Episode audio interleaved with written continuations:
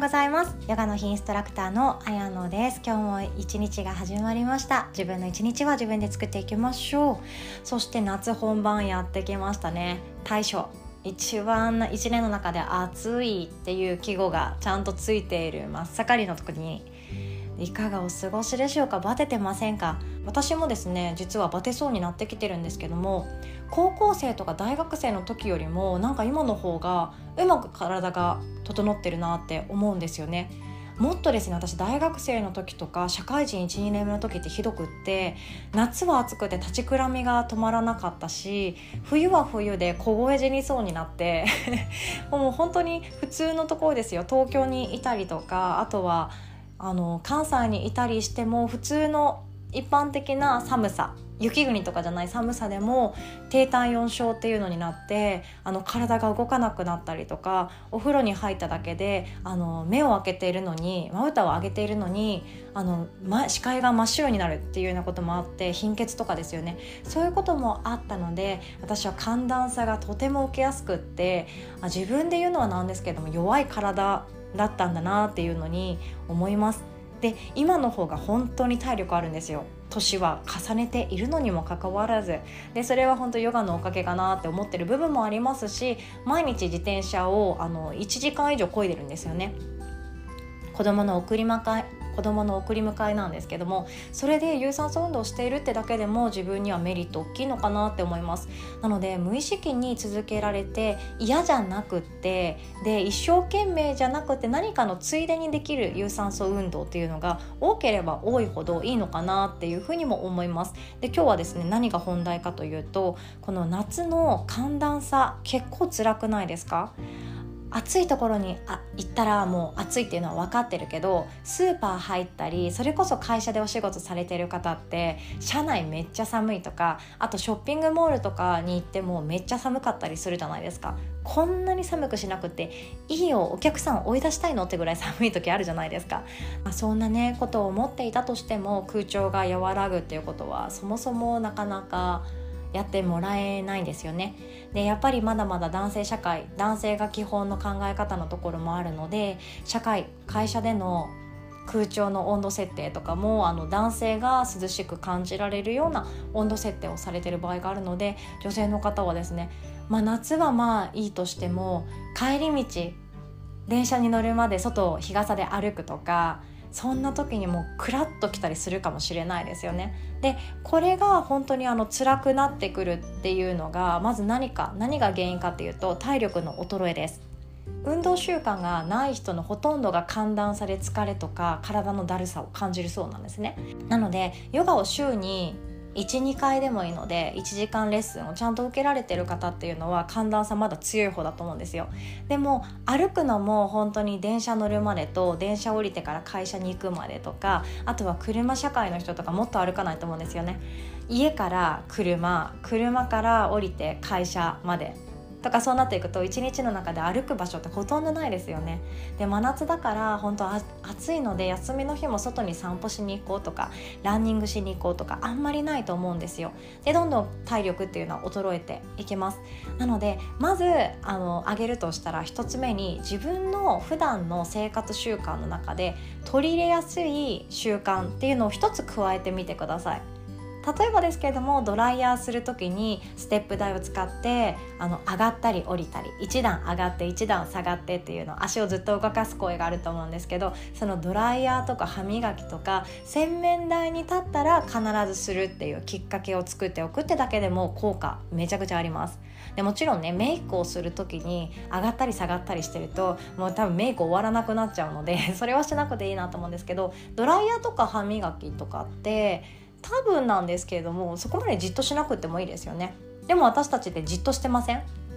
他にすることないからじっとしてたりそれこそあの片手でスマホいじりながらやってるかもしれないんですけどそれをステップ台に変えちゃうとかあとは腰回しに変えちゃうとかもいいですね。腰回しめちゃくちゃウエスト痩せますよ。産後のママはもうみんなやってほしいって思うんですけど腰回しもいいと思います。でそんな感じで自分の日常にワンクッションワンポイントでいいので習慣化しやすいものを取り入れる。ここに来たらこれをする。っていうのを1個作っておくだけでもいいかなって思います。そしてできる限り自転車に乗るとかできる限り歩くとかそっちもいいですよね。で車がもう本当に必要だっていう人多いと思うんですよ。でも意外と手放してもいけたりしません？私もあのこの前ですね車検をしていて1日車使わなかったんですけどあ全然いけるじゃん。むしろバスの方があの1日1万歩普通に歩けるから良かったかも。ってか思っていて、まあ、まだまだ手放せ手放しはしないんですけどね。子供がもうちょっと大きくなるまでは手放さないだろうなとは思うんですけれどもあ車ってない方が体は使えるなっていうのをやっぱり身をもって知りますし車がなくても何でもできるんじゃんっていうことに気づかされますよね。都内に住んでる方はもう言うまでもないと思っています。でもう一つお風呂場でできることがあるんですね。で交代浴っていうのを聞いたことありますかね？これはあの寒暖差に強くなるためのトレーニング法の一つとしてあったりもするんですけど温泉とかジムに行った方はですねサウナを好き好んでされる方多いと思うんですよ。あれもいいですよね。めっちゃ暑いところから今度水風呂に入ってっていうのを繰り返すことで人間が本来持っているホメオスタシスっていうあの恒常性ですね。体温維持っていうものをもっと強く活性化させてくれるものになっていきます。なので本当に運動していたりサウナ習慣があったりあとは寒い冬でも朝シャワーを浴びるとかそういうのができている人っていうのは心肺機能強かったりするわけなんですけどそれが寒暖差にも強くなっていきます。で、えっと、サウナはさすがに立ちくらみがっていう人多いと思うんですよ。私も実際そっち側で。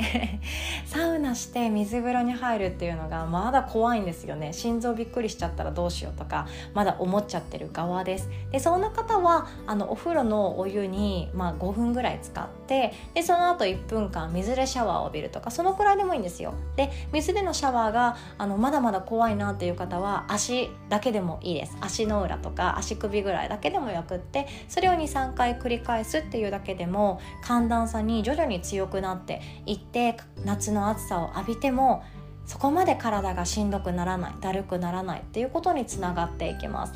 夏の暑さってちょっと外出ただけですっごいバテますよね。で赤ちゃんを抱っこひもとかで抱っこして買い物行ったりされてる方ってもっときついと思うんですよね。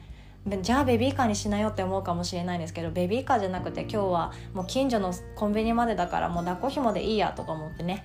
行ってあでも結局こっちも寄りたいからまあベビーカーで来た方が良かったんだけどなみたいな感じで思って疲れ果てて一緒に昼寝して気が付いたら夕方とかねそんなこともあるかもしれないんですけれどもこのお風呂っていうのは誰にでもできるかなって思うんですよね。で赤ちゃんとかちっちゃいお子さんがいる人って多分サウナ温泉に行ってもできないと思うんですよねサウナも年齢制限があるところがめちゃくちゃ多くってうちの娘もあの一緒に温泉とか行っても